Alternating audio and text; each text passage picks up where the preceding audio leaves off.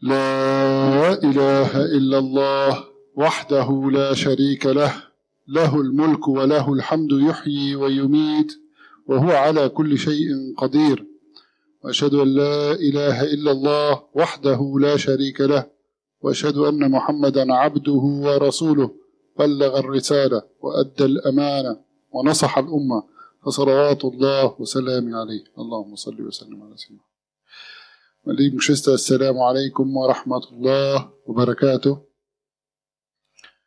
Heute mit dem Gegenpol zu dem Namen, den wir vor 2 Wochen besprochen haben.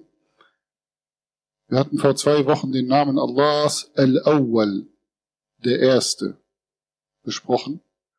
Und sein Gegenpol, und damit, also das ist auch der Name, der notwendig ist, damit das alles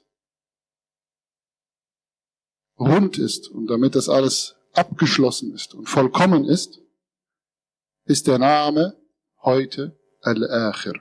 Ismullah, der Name Allahs, Al-Akhir. Und Allah bezeichnet sich mit diesem Namen im Koran an der ganz bekannten Stelle und benennt sie auch beide, wenn er sagt, Huwa al-awwalu wal-akhiru, wal-zahiru wal-batinu, wa huwa bi kulli shay'in alim.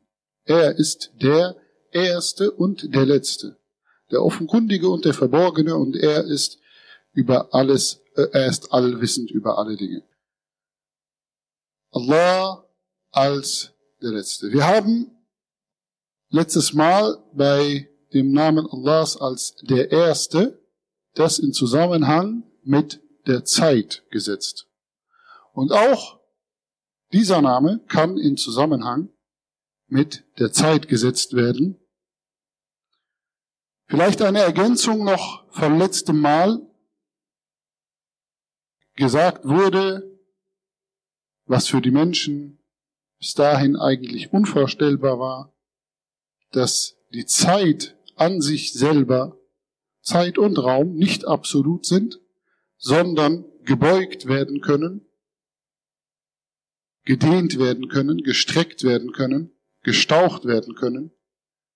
Und sie sind unterworfen. Die Zeit und der Raum sind unterworfen.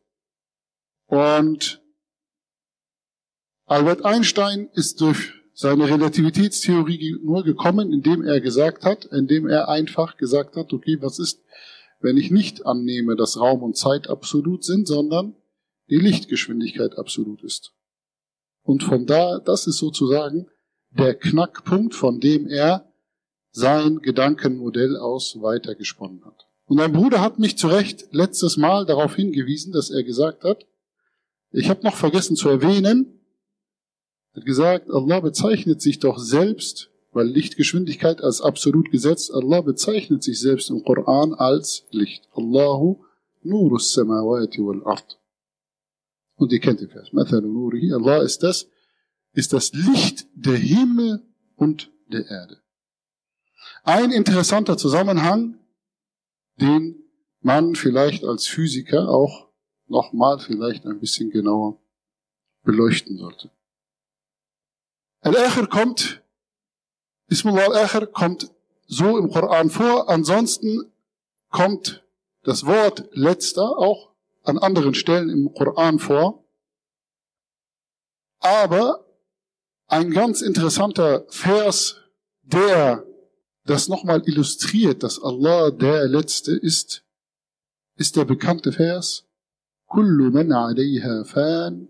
Alles, was auf ihr ist, oder wer auf ihr ist, ist vergangen, und es bleibt nur das Angesicht deines Herrn in Ehre und Würde. Oder ein anderer Vers, der auch relativ bekannt ist. وَلَا تَدْعُ مَعَ اللَّهِ إِلَهًا آخَرَ لَا إِلَهَ إِلَّا هُوَ كل شيء هالك إلا وجهه له الحكم وإليه ترجعون. Und bitte mit Allah keinen anderen Gott denn es gibt keinen außer ihm. Es ist alles vergänglich oder alles bereits vernichtet, außer sein Angesicht. Lahul Hukmu, also ihm gehört das Urteil und zu ihm kehrt ihr alle zurück.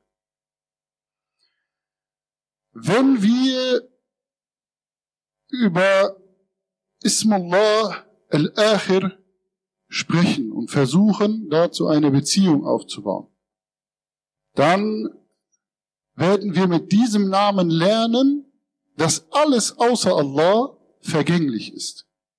Alles außer Allah vernichtet ist. Alles außer Allah kaputt gehen wird. Und irgendwann nicht mehr da sein wird.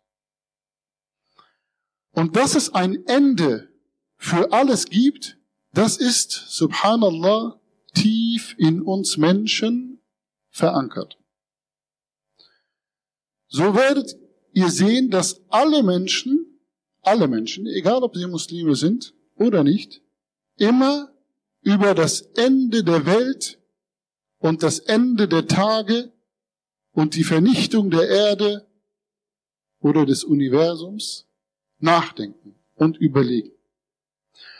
Und eines der Themen, die neuen Muslime oder wenn man den Islam neu lernt, am meisten interessieren, sind die Überlieferungen über den jüngsten Tag und die Anzeichen des jüngsten Tages. Das war auch bei mir so. Das ist eines der Sachen, die mich am Anfang vor allem am meisten fasziniert haben und worüber ich am meisten erstmal lernen wollte. Und dass es ein Ende gibt, das ist völlig unstrittig.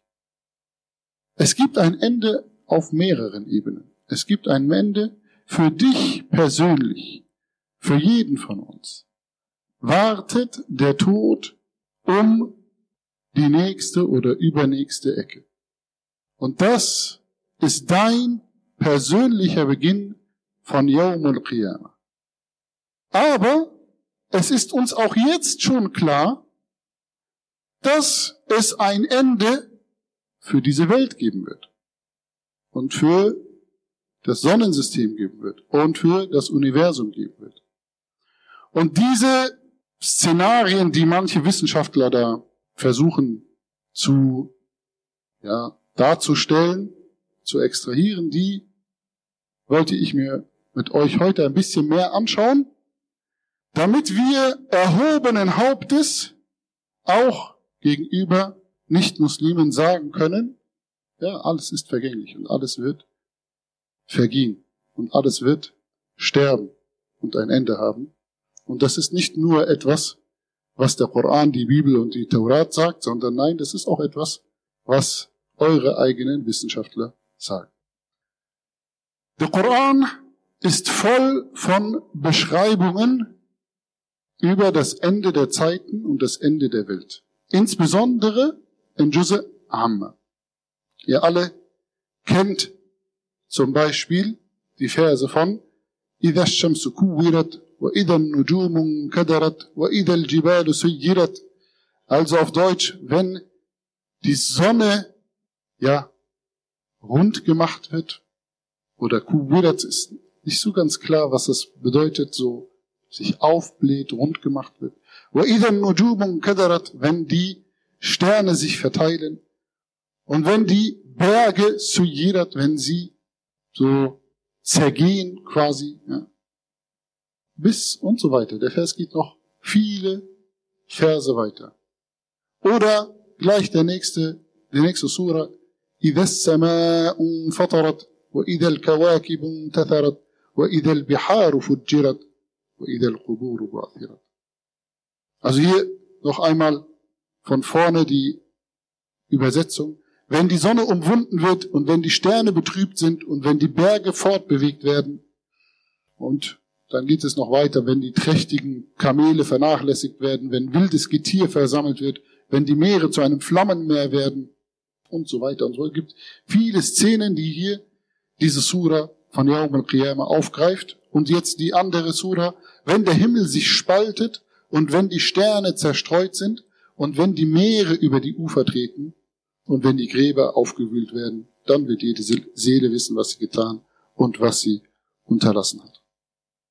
Und subhanallah, es gibt einige Szenarien, von denen man auch schon glaubt, dass sie der Erde auch schon mal passiert sind, die ein Ende für das menschliche Leben oder auch für das Leben insgesamt auf der Erde bedeuten. Eines dieser Szenarien ist ein Supervulkan. Ein Vulkanausbruch, der nicht ein normaler ist, sondern ein Vulkanausbruch, bei dem so viel Magma, so viel Gestein, so viel Asche explosionsartig in die Atmosphäre geschleudert wird, dass die Erde einen Winter bekommt. Dass auf mehrere Jahre, vielleicht sogar Jahrzehnte, kein Sonnenlicht mehr durchdringt und die Erde einfriert. Das ist nur einer von vielen Möglichkeiten.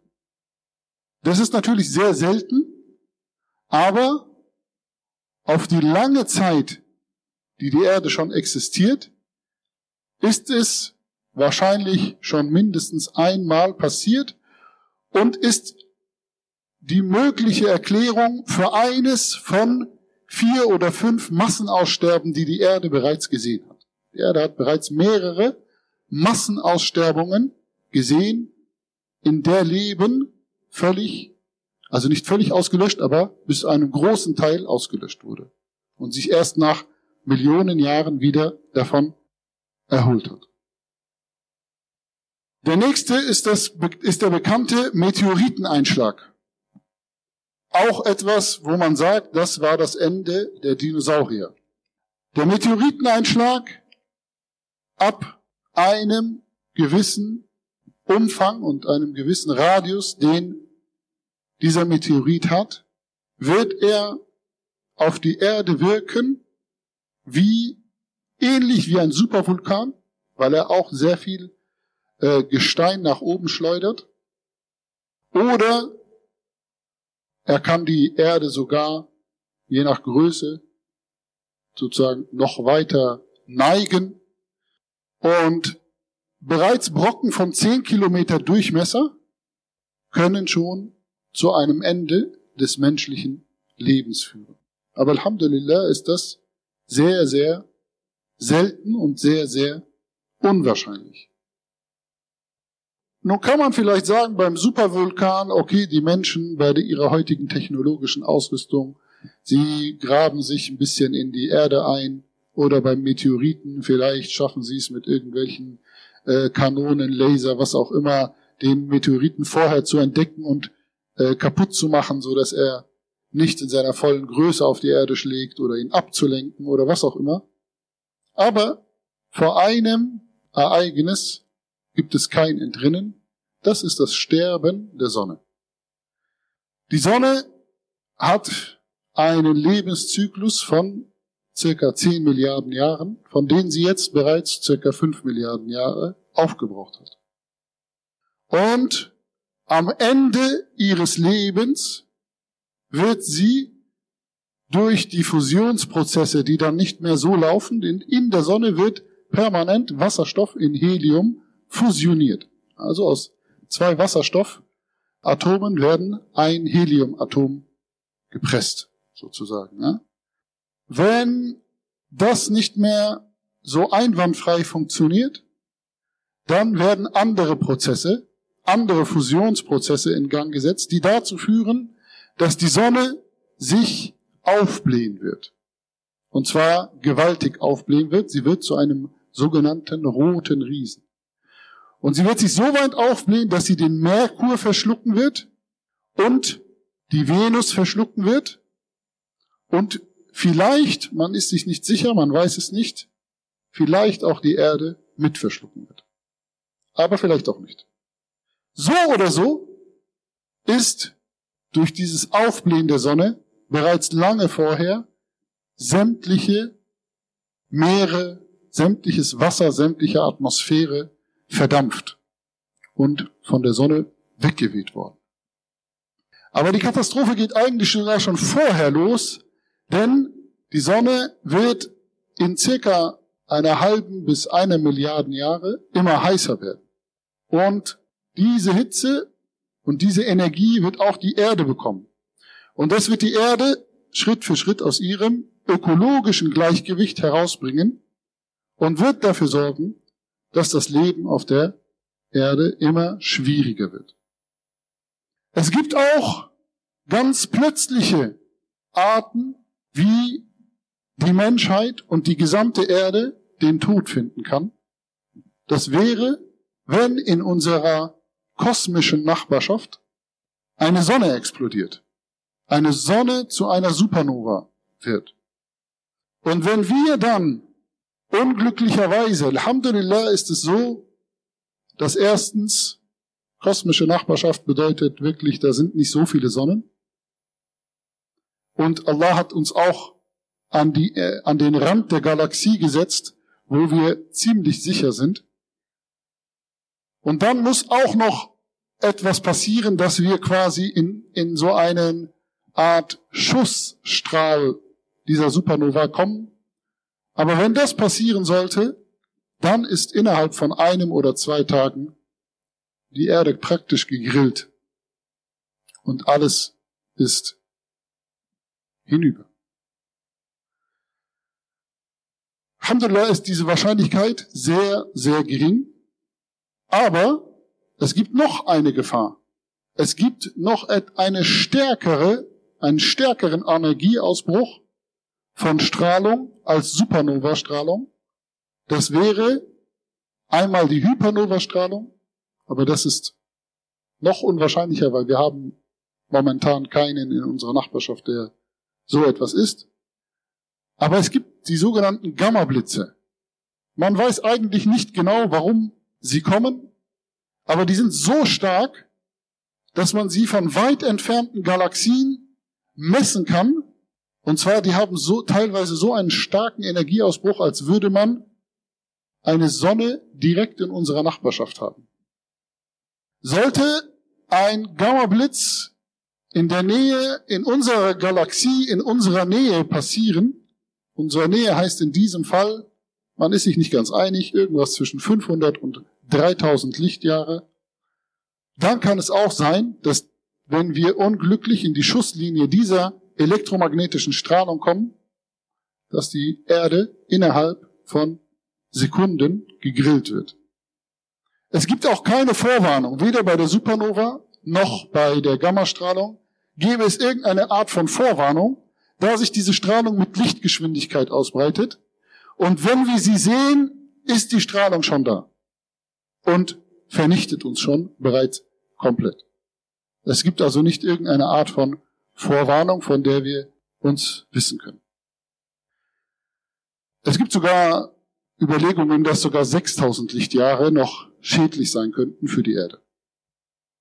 Und dann gibt es ein Szenario, was den Kollaps nicht nur eines Sonnensystems, eines ganzen Planeten, einer Galaxie verursachen würde, sondern es gibt sogar ein Szenario, bei der das ganze Universum dabei zerfällt. Und das ist ein Szenario, was die Physiker herausgefunden haben, das wäre, wenn das Higgs-Feld zusammenbricht. Vielleicht habt ihr davon gehört, in den letzten Jahren wurde das Higgs-Boson nachgewiesen. Und man sagt darüber, das ist das Gottesteilchen, das ist das Teilchen, was allen anderen überhaupt die Masse verleiht, also dass es überhaupt etwas wie Masse gibt und nicht alles nur Strahlung und Energie ist diesem Higgs-Feld zu verdanken und diesem Higgs-Bosonen, die alles andere verlangsamen. Und die Masse dieses Higgs-Bosons ist genau richtig ausgewählt. Wäre es zu wenig, würde es keine richtige Masse geben, nichts, was sich zu Planeten zusammenführt. Wäre es zu viel, dann weiß man gar nicht, was überhaupt passieren würde. Und es ist aber so, dass dieses Higgs-Feld an irgendeiner Stelle im Universum zerfallen kann und sich dann das Universum sofort quasi auflöst, quasi in Strahlung nur noch zerfällt. Es ist sogar so, und das hat mich am meisten fasziniert, dass das vielleicht schon irgendwo passiert sein könnte, aber dieser Zusammenbruch des Feldes strahlt auch nur in Lichtgeschwindigkeit aus. Das heißt, wenn der irgendwo passiert ist, und das ist 10 Milliarden Lichtjahre weit weg, dann werden wir das erst in 10 Milliarden Jahre überhaupt selber spüren. Aber der Zusammenbruch ist bereits im Gange. Und das Universum zerfällt bereits jetzt schon. Warum hat mich das fasziniert? Weil im Koran wird häufig oder manchmal die Vergangenheitsform genutzt, wenn es um Yawm al-Qiyamah geht. Das kann mehrere Gründe haben, weil für Allah Zeit keine Rolle spielt. Aber es ist auch ein Grund, dass man sagt, vielleicht hat dieser Zusammenbruch bereits stattgefunden und er breitet sich jetzt erst aus und er breitet sich in Lichtgeschwindigkeit aus und braucht aber noch 10.000 Jahre, 1 Million Jahre, 1 Milliarde Jahre, bis er uns erreicht. Der Prophet ﷺ lehrt uns, dass es am Freitag eine Stunde gibt, an dem kein Dua zurückgewiesen wird. So bitten wir Allah um Vergebung, vielleicht treffen wir mit unserem Dua genau diese Stunde.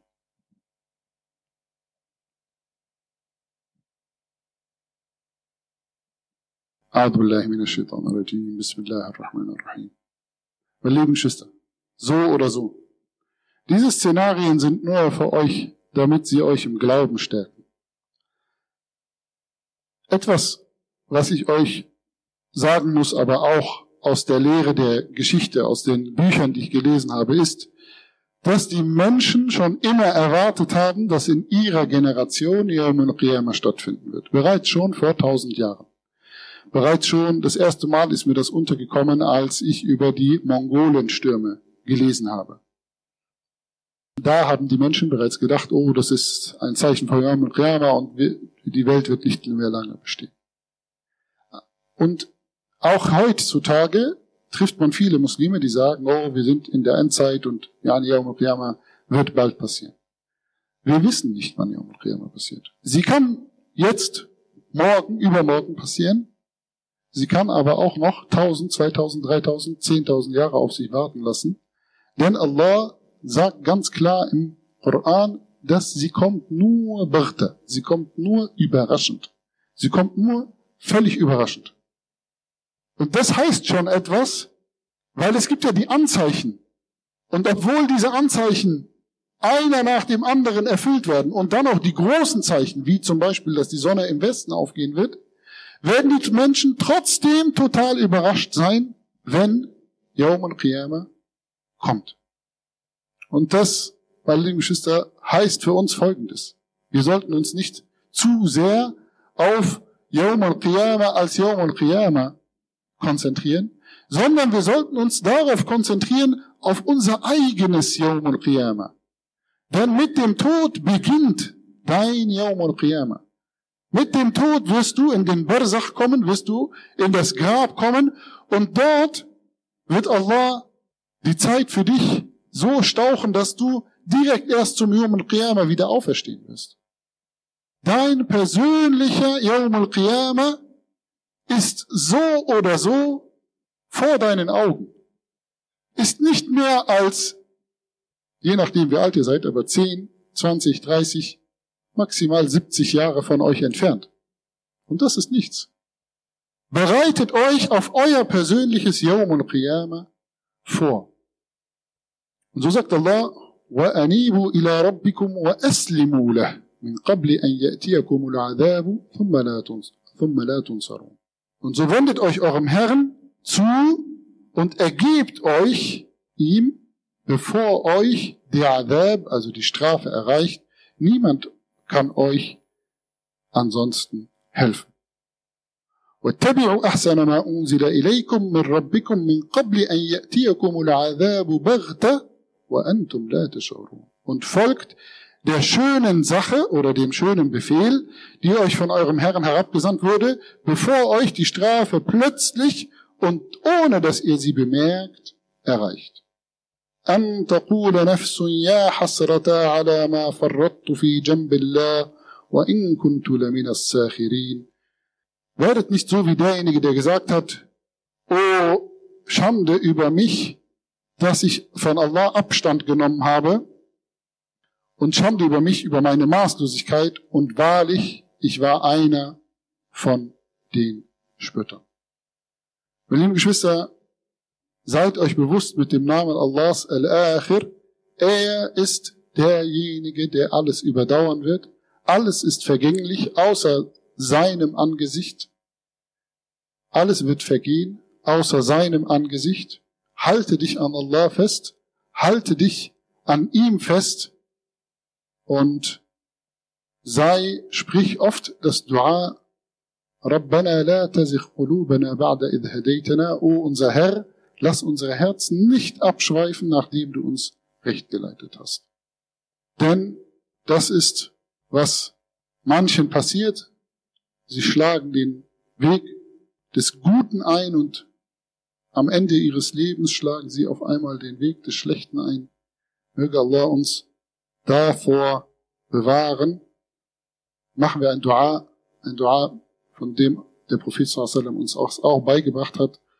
Allahumma anta al-awwalu falaysa qablaka shay wa anta al-akhiru falaysa ba'daka shay wa anta al-zahiru falaysa fawqaka shay wa anta al-batinu falaysa dunaka shay iqdi 'anna ad-dayn wa aghnina min al-faqr. Wallah, lass uns bewusst sein, dass dieses Leben vergänglich ist. Wallah, lass unser Herz an nichts an diesem Leben festhalten. Wallah, lass uns loslassen.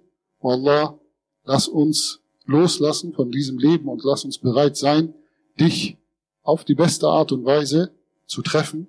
O Allah, sei mit uns bei unserem Tod. O Allah, schicke uns deine weißen Engel bei unserem Tod. O Allah, lass uns dich bei unserem Tod treffen und tröstende Worte von dir hören und gute Worte von dir hören.